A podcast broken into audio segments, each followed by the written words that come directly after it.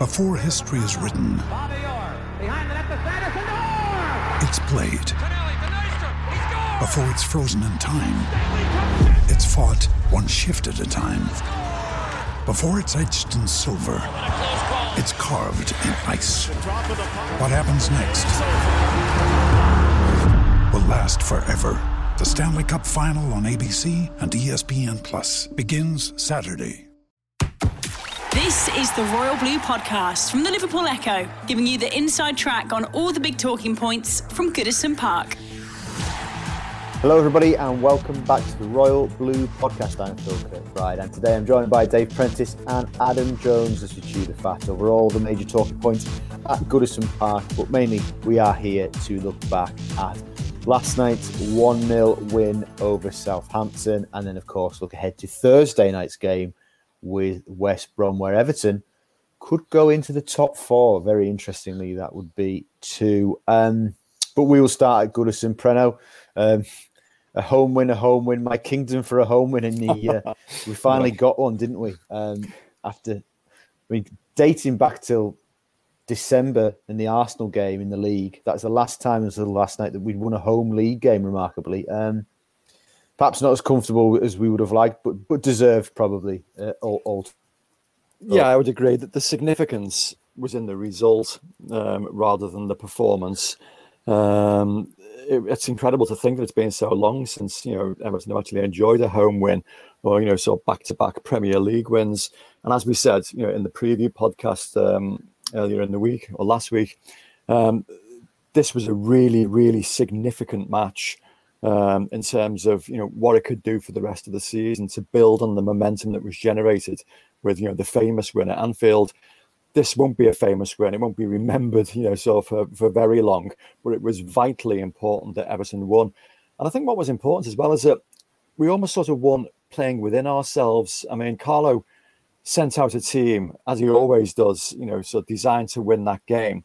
But he clearly had uh, half an eye on the bigger picture, I think, with the games that are coming in the in the near future, thick and fast, in terms of the substitutions that you know the substitutes that he named, in terms of the, the three players that he rested with very very minor knocks.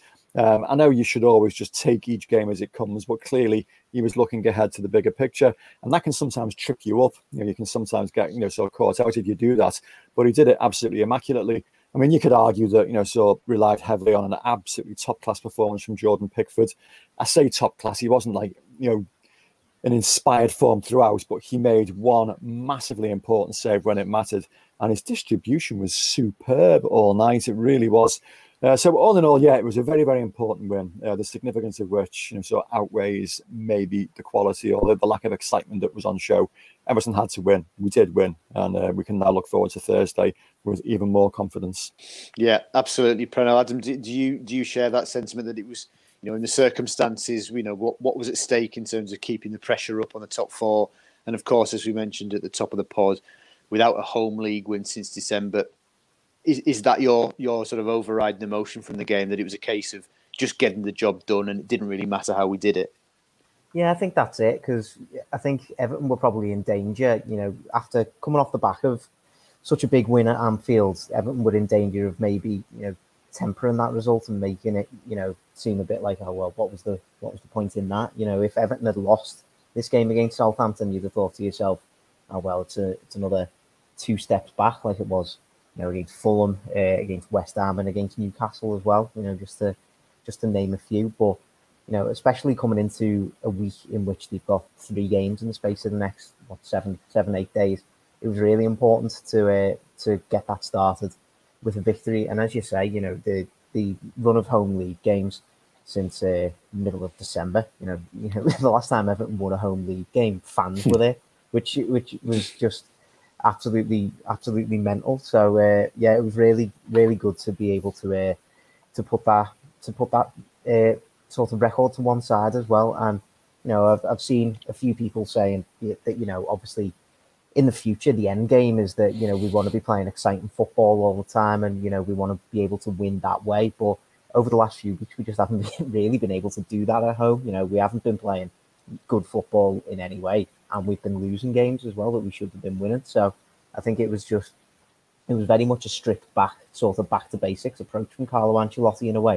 It was almost as if we were looking at this like an away game, just get our noses in front, keep things as tight as possible, and just get the three points in any way that we, any way that we could. You know, it was really interesting to see us, you know, pressing Southampton high and you know making sure that they just had no time on the ball, etc. You know, it's it's not usually what we'd expect to see from Everton at home. It's certainly not what we've seen from them over the last few weeks and months. So, you know, it was it was a nice it was a nice little change, and you know, Southampton will probably think that they put on a little bit of pressure in that second half, but you know, their one big chance really came to a centre back with a couple of minutes to go, really. So to be able to limit Southampton to just that opportunity throughout the 90 minutes, I think was was really good as well. So all in all, I'd say it was probably a deserved win, and that's all that really matters at the end of the day. Getting three points on the board and you know being able to move on into what's going to be, I think, another pretty tough game on Thursday.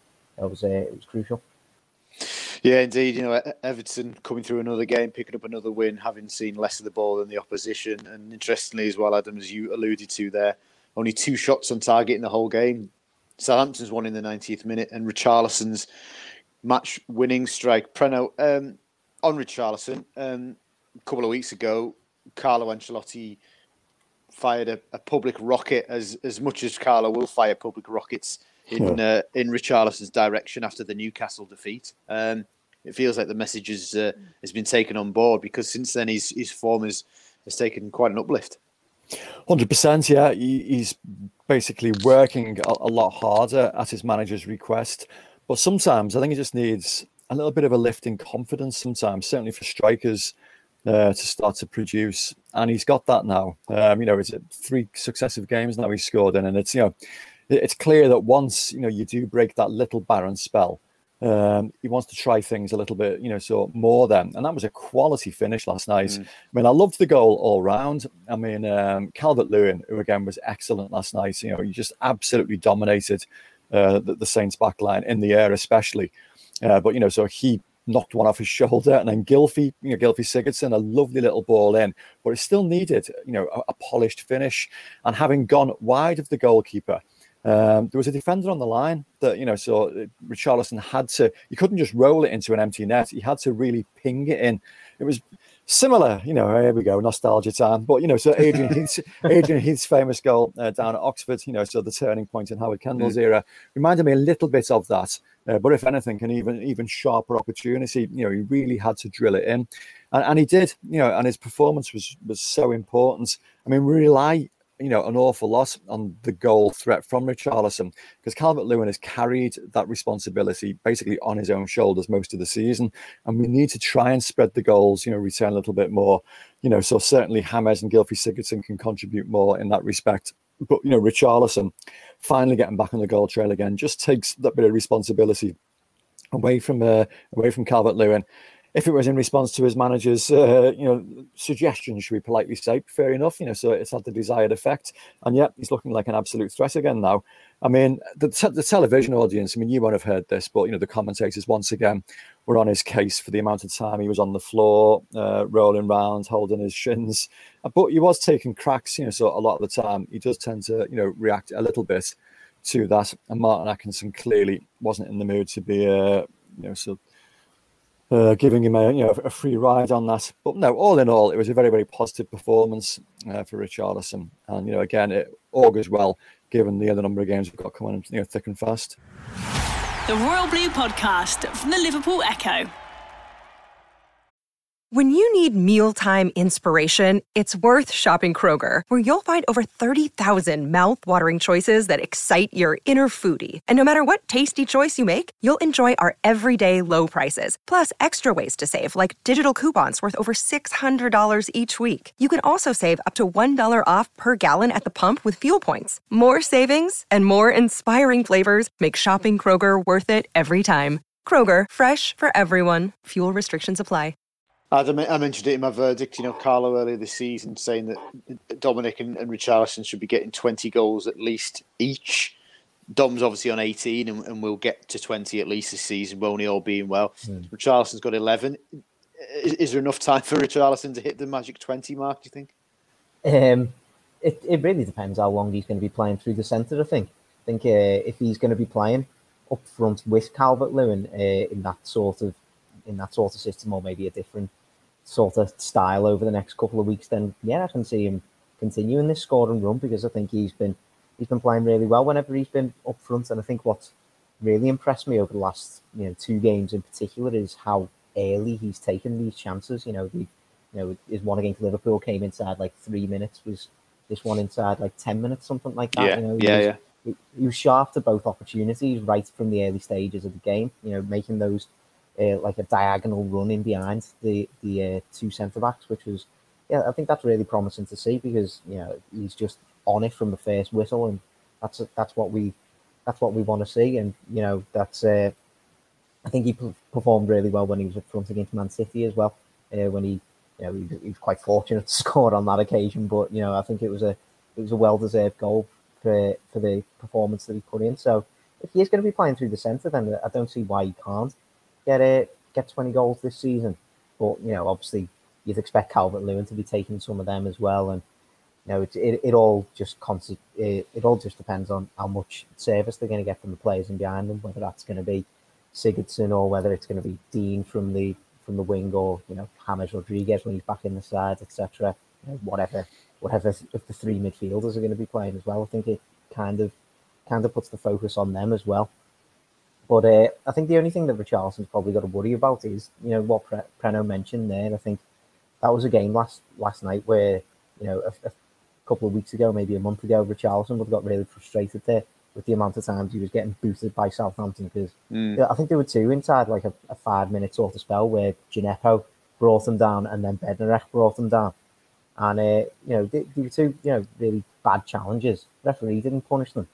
But, uh, you know, as, as Preno said, apparently the commentators were going, oh, he spent loads of, loads of time on the floor. Well, he's getting kicked. Like, I don't know, yeah. what, I don't know what you're expecting him to do. To be honest, when he he gets booted in the shins, he's probably going to stay down for a little bit. So you know, teams, you know, if they're not picking up buttons for stuff, something like that, teams are going to keep targeting them over the next few weeks. So you know, perhaps that's just something that he's got to be looking out for. Yeah, I know he does get targeted anyway, but you know, maybe with him playing through the centre, he's going to get targeted by you know the centre backs or the defensive midfielders. So you know, maybe he just needs to watch out for something like that. But I think you know, if he keeps this run of form going, then there's no no reason to suggest that he can't get nine goals from now until the end of the season. I think you know, he, even if he doesn't, though, I think you know maybe a return of 15 from where he's been playing this season, and considering you know the dip in form that he has, I think a return of 15 would probably be a pretty good return for him uh, at this rate. So, you know, fingers crossed he can get to 20, but I don't think it's the be all and end all if he doesn't. Speaking of returns, Preno, um, um, Richarlison's uh, countryman, fellow countryman, back in the squad last night. Allan in midfield, the first appearance since mid-December, and he got the full 90, yeah. 93 minutes in. Um, it wasn't flawless by any stretch, but certainly it was a very good return, wasn't it? And I think, I think certainly in patches for me, anyway, his uh, his importance was highlighted. Yeah, I think for, for me, it, it goes back to, to what I said at the outset, and that you know, Carlo was clearly thinking of a, a bigger picture here and talking about uh, or thinking about the games that are coming. Uh, I don't think we'll see Allan on, on Thursday. You know, he clearly needed that game last night, uh, and I think he was left on for the full ninety, well, ninety-five minutes in the end, wasn't it? Quite where Martin Atkinson got those last two minutes from. Uh, after the three minutes of time added on, I don't know. He certainly had plenty of us screaming at the television screen uh, at one stage. But having got through that 95 minutes, I think you know he'll then be you know targeted maybe for the Chelsea game on the Monday because he clearly needed the uh, the run out for 20 25 minutes, half an hour maybe. He looked like the Allan we know. He was excellent, patrolling uh, in front of the back four, pinching the ball, using it very well, and then clearly the the two months he spent out of the team began to show a little bit, a little bit of rustiness, a little bit of tiredness maybe. Gave away the ball once or twice but I think that was to be expected, given the fact that he's been out, you know, for the best part of a couple of months now. So he needed that game, you know, so really badly. Uh, and I think that's also possibly why, you know, so Carlo left out Tom Davies last night uh, with a, as he said afterwards, just a very slight knock, because I think, you know, he's got the ready-made, you know, re- say replacement, but, you know, the ready-made individual to come in uh, on Thursday at West Brom. So again, I think he was thinking of, you know, the long-term, you know, sort of prospects for both players. Uh, so yeah, it was great to see him back. Um, he was, you know, important at moments, but he needed the 95 minutes, and it was good to see him get them under his belt and get through completely unscathed because there was one moment in the second half where he was chasing a Southampton runner and he was going absolutely full pelt and, and my heart was in my throat for his hamstring. Uh, having been somebody that's uh, you know had that experience of uh, well not going at full pelt, but you know yeah your, hamstring, your hamstring go when you're trying to sprint, you're thinking oh god no don't don't yeah but, but yeah. clearly he's, he's, much younger and much fitter than I ever was. So yeah, it was great to see. Yeah, uh, and Adam, and you mentioned him in, in your piece uh, this morning. Um, that's back to back games now where Jordan Pickford has, has not just done okay, he's done very well. We, we spoke about, you know, previously his performance at Anfield. And last night, I think it was, you know, not only that final minute save from um, Vestergaard, um, which which which kept three points in the bag, but his distribution was really good, wasn't it, for the whole? Wasn't it? Mm. So that's you know, consistency's been Jordan's issue, hasn't it, recently? But but that's really positive signs.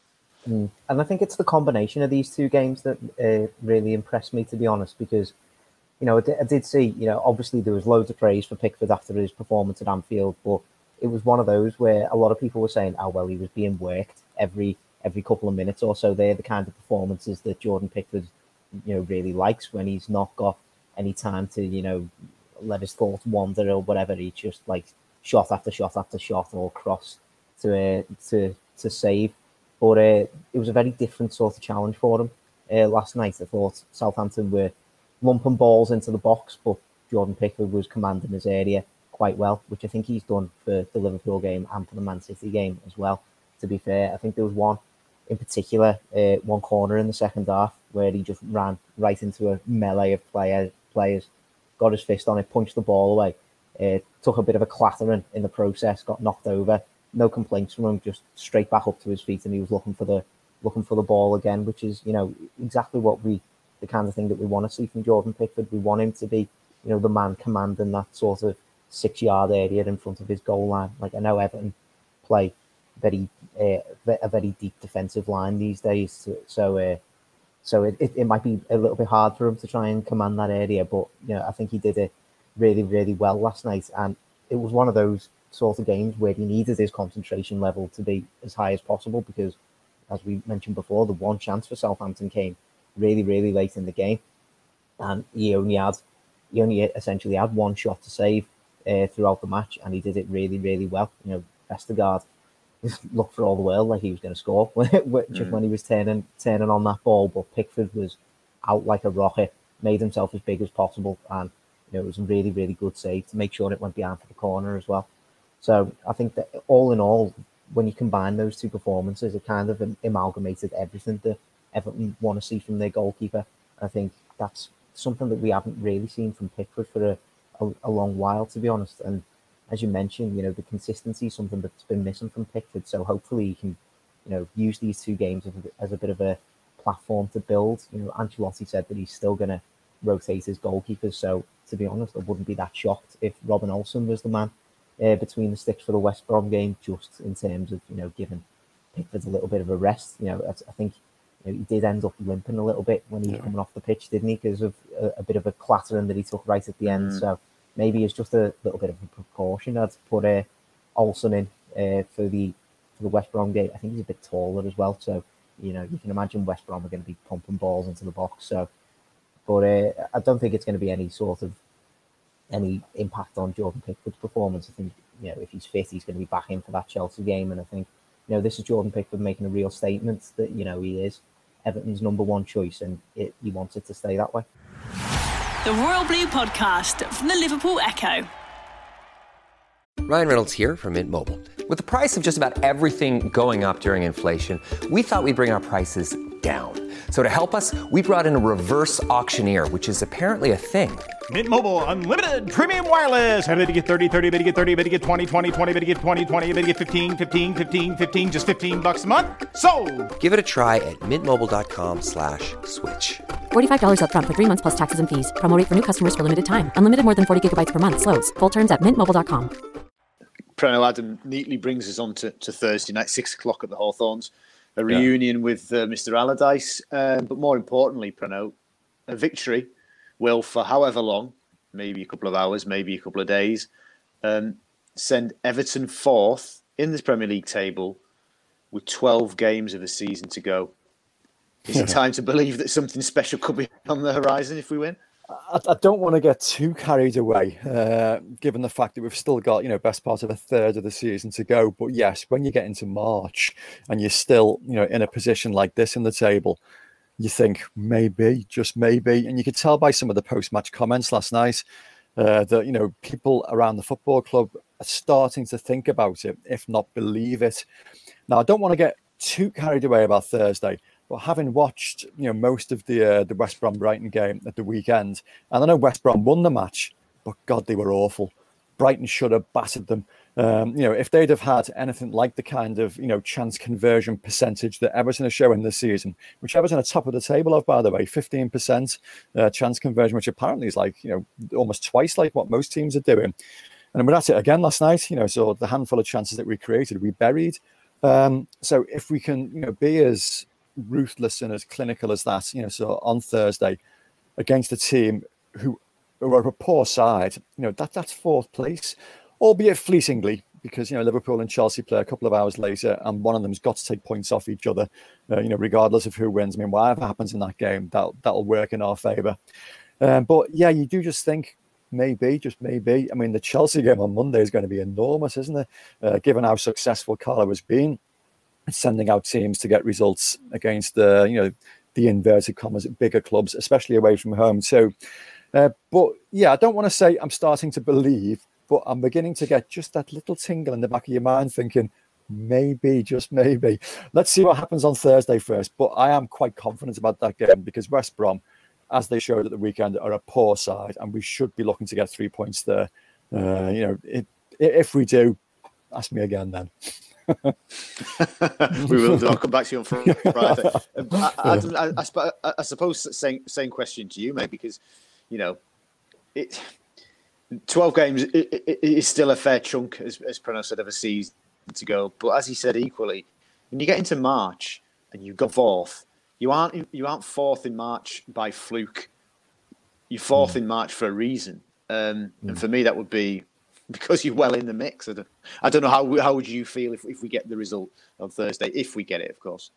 Yeah, I, th- I feel like it's it's a bit of a strange situation. I think the confidence would be a bit higher if we were playing this sort of like swashbuckling sort of football that was blowing teams away. But you know, the fact that we're just grinding out results is maybe tempering expectations a little bit among some of the fan base because you know, you know people people kind of think, oh well, the results have got to swing the other way at some point, but yeah, I, I, w- I would feel quite confident because you know there have been there have been so many games this season. You know, as, as Preno mentions, you know, going away to these to these bigger clubs where Everton have just shown this this spirit that we haven't seen about them for years to be able to grind out. You know, whether it's a comeback draw against Manchester United or you know a big win against Liverpool away from home, and it's those kind of results that just give you that little bit of, as Preno says, that little bit of hope at uh, at the back of your mind. I think with with with 12 games to go in this of all seasons as well, uh, with how close things are, you know, it, it's no team is apart from Man City, who are just running away with it at the top of the table. No team has shown uh, the consistency, I think, to be able to be, you know, super confident uh, with 12 games to go. I think even Leicester, to be honest, have probably got got to be a little bit worried, especially with the injuries mm. that they've got you know they'll they'll be kind of looking over their shoulders a little bit, even though they're sat in third, I think, at the minute, aren't they? So you know there could potentially be two places up for grabs in the top four the way things are going. So with this many games of the season to go, I'm still you know trying to keep it keep it uh, keep the excitement low for now. Just uh, just try and take it take it one game at a time. But you know if Everton if Everton do keep going the way they're going, you know keep keep their away form up and you know manage to improve their home form, then you know there's no reason to suggest that they that they couldn't well definitely finish in Europe, but you know Champions League places, you know who knows? I think it's gonna it's gonna depend on the the consistency of uh, you know the likes of Liverpool, Chelsea, as I say, Leicester, uh, even Tottenham trying to make a trying to make a late uh, push for it. West Ham as well. Imagine, imagine the top four ended up United, City, uh, West Ham, and Everton. Like that would be that that'd be that'd be the that'd be the top four. I think that we all want to see. But uh, yeah, it's it's. I, I, just still think there's there's a little bit too far in the season to go yet for me to get properly excited.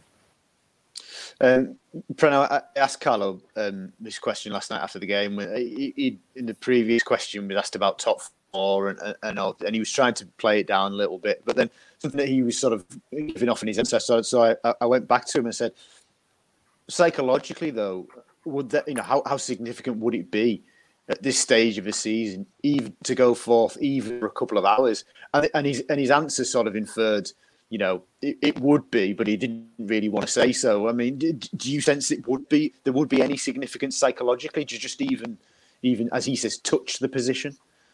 Definitely. I mean, um, you think back to, I mean, Gylfi Sigurdsson's interview he gave at the weekend, uh, where he conceded that the players were, you know, definitely talking and thinking about, um, if not Champions League qualification, you know, so certainly European qualification. And to get into that position, albeit briefly, it is definitely going to have a psychological impact on players and a little bit of a G up, if you like. If you know, if motivation was ever an issue, um, you know, it's it's there in front of you, the prize that you could win, and uh, it, it's very different actually to. Oh gosh, you know, so I'm trying to think back to when we actually did qualify, you know, so for the Champions League qualifiers in 2005, and that was on the back of a storming run uh, at the start of the season and got into the top floor four uh, by December time, January time, and then just managed to hang on and hang on. Uh, you know, so you know, grinding out the odd one 0 wins here and there, and then uh, the famous win over Manchester United, which was the uh, the one that everybody expected Everton to to lose and to get Liverpool the give Liverpool the opportunity to climb above us, and you know they didn't. Everton won it, um, but that was almost like um, you know sort of hanging on like a, a grand national winner, getting reeled in bit by bit, furlong by furlong, and finally hanging on till it was over the finishing line. This isn't. This is almost like you know, so it's a coming from behind and beginning to you know remorselessly you know sort of reel in the front runners, and you're just getting to the opportunity now where you can see that little bit of uh, you know sort of light on the horizon. I think that yeah, possibly we could do. So yeah, if there's any motivation required at all, I think getting there, albeit briefly as it may be, uh, will be very very significant. To do that, we've got to win though. We've got to win the game on Thursday. But that again gives you know sort of a great deal of motivation for what would normally be not the most. Uh, you know, sort of high profile fixture, you know, so on the fixture list, a trip to the Hawthorns on a Thursday night. Uh, but then again, neither Southampton at home on a Monday night. But these games are all taking absolutely, you know, so much more significance now uh, than they would have done normally because, you know, as we say, we're in March now and we're getting close to the business end of the season. So uh, yeah, if any motivation was needed, it's there in front of you. You know, fourth place, even for a, a short period of time, uh, can definitely have a galvanising effect. The Royal Blue Podcast from the Liverpool Echo. With threats to our nation waiting around every corner, adaptability is more important than ever. When conditions change without notice, quick strategic thinking is crucial. And with obstacles consistently impending, determination is essential in overcoming them. It's this willingness, decisiveness, and resilience that sets Marines apart. With our fighting spirit, we don't just fight battles, we win them. Marines are the constant our nation counts on to fight the unknown. And through adaptable problem solving, we do just that. Learn more at marines.com just had a quick look at the last time we were obviously we were even contemplating top four, which was Roberto's first season, 13, 14. Yeah. Uh, in terms of the running, we didn't go we didn't go fourth until April the 12th with that 1 0 win at Sunderland uh, with the own goal um, taking us fourth, and then we were and then we, we stayed fifth for the rest of the season. But uh, got went fourth in January after win over Norwich at home, um, but then didn't go fourth again, as I say, until uh, till April. But we just missed out, of course, uh, to Arsenal that season. Um, Adam, how do you think West Brom will approach Thursday? Because they're obviously desperately in need of points. Mm. Um, but surely coming out and attacking Everton with Everton's speed and ability on, on the counter attack would be would be uh, footballing suicide, it? and it would go against the grain of, of, everything Allardyce sort of tends to stand for. You know, they need victories, don't they? Yeah, and I think Allardyce will probably. I, I still think Allardyce will play this, you know, in, in a defensive sort of sense. You know, he, he's gonna he's gonna be trying. His end game is probably going to be trying to get a similar result as the one against Brighton. You know, just as as I kind of said about our game against Southampton, just get the noses in front and do do everything in your power to try and stop the opposition scoring against you. You know, that's kind of Allardyce's MO, isn't it? Just to to frustrate the opposition, stop them in any way, shape, or form, and then just lump as many crosses into the box as you can, and you know try and try and disrupt things that way, and try and try and sneak any sort of result that you can. And I think uh, a lot of sides have probably done that at home against Everton over you know the last few weeks and months. You know, as we say, you know, the likes of West Ham, uh, Fulham, Newcastle. You know, they tr- tried to do similar sort of things. You know, sitting back and you know keeping things as defensively tight as possible, and then just being as clinical as they could with the chances that they got at the other end of the pitch. Uh, but Everton maybe haven't had to deal with that away from home uh, a lot over over recent weeks and months. So it's going to be it's going to be interesting to see how Everton deal with it. I think uh, if resting James Rodriguez, if it was you know just resting him in terms of you know a, a slight injury problem that he might have had, and making sure that he's fit for this game, I think is probably for the best because I think we're going to need his sort of quality to try and open up what's going to be, you know, what you'd expect to be a really, really resolute West Brom defence. Because you know, I know they're, I know they're in the bottom three at the minute, but you know, they're an Allardyce team still, so they're going to be they're going to be as organised as possible and at the back, aren't they? So they're the kind of teams that Everton have, you know, traditionally uh, over the past few years, to be honest, have uh, have struggled to break down on so many occasions. You know, teams that are just going to sit back with two banks of four and just say, right, well, try and score against us then. So it's going to be really interesting to see how Everton deal with this game because I think it's going to have to be, you know, even a different formation than the one that we saw against Southampton. I think Everton have maybe got to try and use wingers in this one to try and hit them from out wide and, you know, try and overload those areas and try and give as many sort of chances to Calvert Lewin as we could as we can that way because I just I, I do there, there is something that concerns me about this game, to be honest, because I, I, do just feel like it's going to be the, the typical Allardyce defensive, just sit back. It's not going to be an exciting game of football, really. Uh, so I, I, don't say that. I don't know going down there. I just, I just, I just hope that Everton are going to have enough quality on the pitch. I'd like to see Rodriguez starting. I'd like to see Alex Iwobi starting. To be honest, I think his sort of direct nature will be uh, will be really useful in this game. So fingers crossed, uh, Everton will be able to have just enough quality to to break down West Brom in, in, in this one because I think it's going to be similarly a big test to Everton. Can they can they prove that they can break down teams that are just going to sit back and defend against them? Because you know, they're going to have to if they if they if they do want to finish in these Champions League places. So it's going to be interesting, certainly. Yeah, it's in the uh, the six o'clock slot on a Thursday um, night for a reason. I don't think anybody's anticipated a you know a huge uh, degree of entertainment that night. But I think what's in Everton's favour is that Sam Allardyce is very very unhappy about the scheduling of the fixture. I mean, he's described mm-hmm. it as disrespectful uh, by the Premier League to shoehorn in another fixture either side of their two massive games. I mean, they played Brighton, you know, last weekend and won very luckily, very fortunately, I thought. And then they play Newcastle, uh, you know, the following game, which again is massive for them. So this is a game right in the middle of it that you know so they might not be mm. expecting to get a great deal from and they're really unhappy about the scheduling of it as well.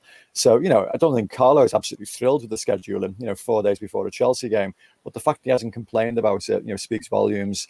He's got his players in a good place mentally for it whereas maybe just maybe uh, you know so west brom will be a little bit i don't know um, off the, off the you know so game psychologically a little bit as a result of it and potential maybe for Allardyce to uh, to maybe rest one or two players, perhaps be beaten at full strength. And and and for either of you, same question, I suppose.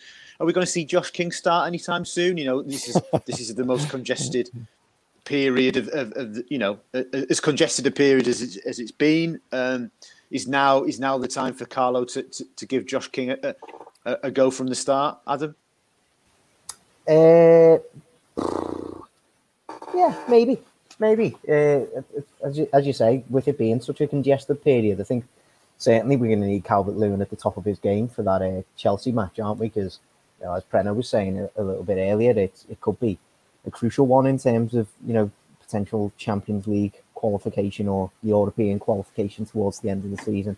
So yeah, I, I would argue that maybe this could be this could be the perfect opportunity for him to go and prove himself. As I say, I think it's going to be more about how we create the chances rather than rather than anything else. So you know, if Josh, if we maybe put Josh King through the middle, try and uh, try and put wingers either side of him, you know, James Rodriguez in behind him, maybe I think that's probably going to give him the best opportunity to you know get one of those chances inside the box and, and score. And I think you know with Calvert Lewin as well as again Preno mentioned a little earlier. Uh, I think while he didn't score yesterday, I think you know the effort levels that he put in, mm. you know, were off the scale as as you'd expect. Once again, you know, he's winning winning those aerial duel, duels constantly. I think he forced that Salisu off the pitch because he kept kept beating yeah. for headers. So he so he eventually just had to be subbed in the end. But uh, yeah, I think maybe giving him a little bit of a rest uh, for the for this one, bringing him off the bench if we need to. Hopefully we don't need to, but you know maybe bring him off the bench for the last half hour if we need to. But yeah, I think I, I would potentially agree. I think this is probably a, a decent decent enough opportunity for Josh King to try and come in and you know, as I say, as long as Everton can provide him the opportunities, hopefully he can uh, he can show why he signed. If he's ever going to start a game, this is the, the ideal opportunity. Um, you know, only three day turnaround. Uh, like Adam just said, Dominic Calvert Lewin put an awful lot into that game on Monday night. Richarlison, as we mentioned earlier, was getting kicked from pillar to post all game. So if you're ever going to like pull them out of the firing line briefly, uh, this will be the opportunity. Carlo's said many times that you know he thinks that Josh King, you know, is ready to start a game and he will start a game. But you know, as every game goes on, he just doesn't seem to get that opportunity. And it's the fact that he was only introduced like for the last like two minutes or three minutes, whatever it was uh, last night, an indicator that maybe he is going to play more of a, a, role on Thursday. Yeah, maybe we might see him from the start. I don't think that would be a, a big surprise if he did. And you know, you know, by all accounts, he's fit and he's uh, he's producing and training. So that this could be the time for him. Absolutely, we'll see, and you know, physical presence as well. You know, and, and West West Brom's you know defenders in the Allardyce mould will uh, will uh, uh, you know be uh, challenged if, if we can play with that sort of physicality. And as you say, Adam, resting perhaps Calvert Lewin ahead of the uh, the trip to Chelsea. So we shall see. But Finally, uh, on today's pod predictions time, Adam, we'll start with you. How do you see it going on Thursday? I think it's going to be really interesting. I think if Everton scored early, you know, in in a similar vein that, that they did against Liverpool or even against Southampton, I think that it could be a fairly comfortable one. I don't want to don't want to try try and uh, try and say too much about that, but you know, I think you know if, if Everton do take the lead, I think it really changes West Brom's game plan a little bit because they will they will have to mm. come out a little bit more, and you know maybe Everton can uh, exploit them a little bit more after that. So I'm gonna say two 0 Hopefully, yeah, hopefully keep a clean sheet. Uh, yeah, two 0 just solid enough. Take us into that Chelsea game, please. mm. And bump bump up that goal difference that we uh, wrote about last yeah. night. How do you uh, how do you, how do you see it going? Yeah, I mean, last night after uh, Richarlison scored the early goal, I thought this is it. My 3 0 prediction and Richarlison to score two goals is going to absolutely fly in. And then it all went pear shaped after that. So I'm loath to suggest, you know, a goal fest again, um, especially when you look at some of West Brom's recent results. You know, we're 1 0 at the weekend, 0 0 before that against Burnley, 1 1 before that against United. So, you know, the, the Allardyce effect is beginning to, you know, sort of take hold now. Uh, he's very, very keen not to lose games, and so he is going to keep it tight. Uh, but we've got more quality, and as I said, you know, having watched that game at the weekend, how on earth Brighton didn't beat them out of sight, I've no idea. Some of their finishing was rank. I mean, two penalties says it all. You know, so managing to miss two penalties. So I'm, I'm going to go with Adam. I think 2 0. Uh, I think, you know, we're, we're better than, you know, just sneaking another 1 0 win. Uh, but I think you know they're not going to come out at all, even if they concede an early goal. West Brom, I think they'll just stick at you know the, the game plan that Allardyce uh, usually has. But yeah, we, have got far more far more quality than they have in their side. So yeah, I'm, I'm quite confident with a two 0 away win. Mm. We'll go for a clean sweep. I think 2 0 as well. I think if Hammers is fit, hopefully he is, as Carlos suggests. I think it, I, I think uh, I think it's it's an ideal game for Hammers, isn't it? And I know I know it was against ten men uh, back in uh, September when they came to Goodison, but has absolutely just tore them from pillar to post, didn't he? He was uh, he was having a great afternoon. So uh, more of the same. Perhaps not quite as uh, as much of a flourish on the scoreline, but I think we will win two 0 as well. Chaps, thank you very much for your company. Excellent as always. Um, thank you very much for listening. So we're back Thursday uh, evening at the Hawthorns. I'll be down there. Adam covering the game also. Uh, and then we'll be back to pod again on Friday um, after the manager's press conference as we preview a uh, huge game on Monday night when the Blues go to Chelsea. And hopefully they go to Stamford Bridge in the top four, but we shall see. Thank you very much for listening. This has been the Royal Blue Podcast. You've been listening to the Royal Blue Podcast from the Liverpool Echo.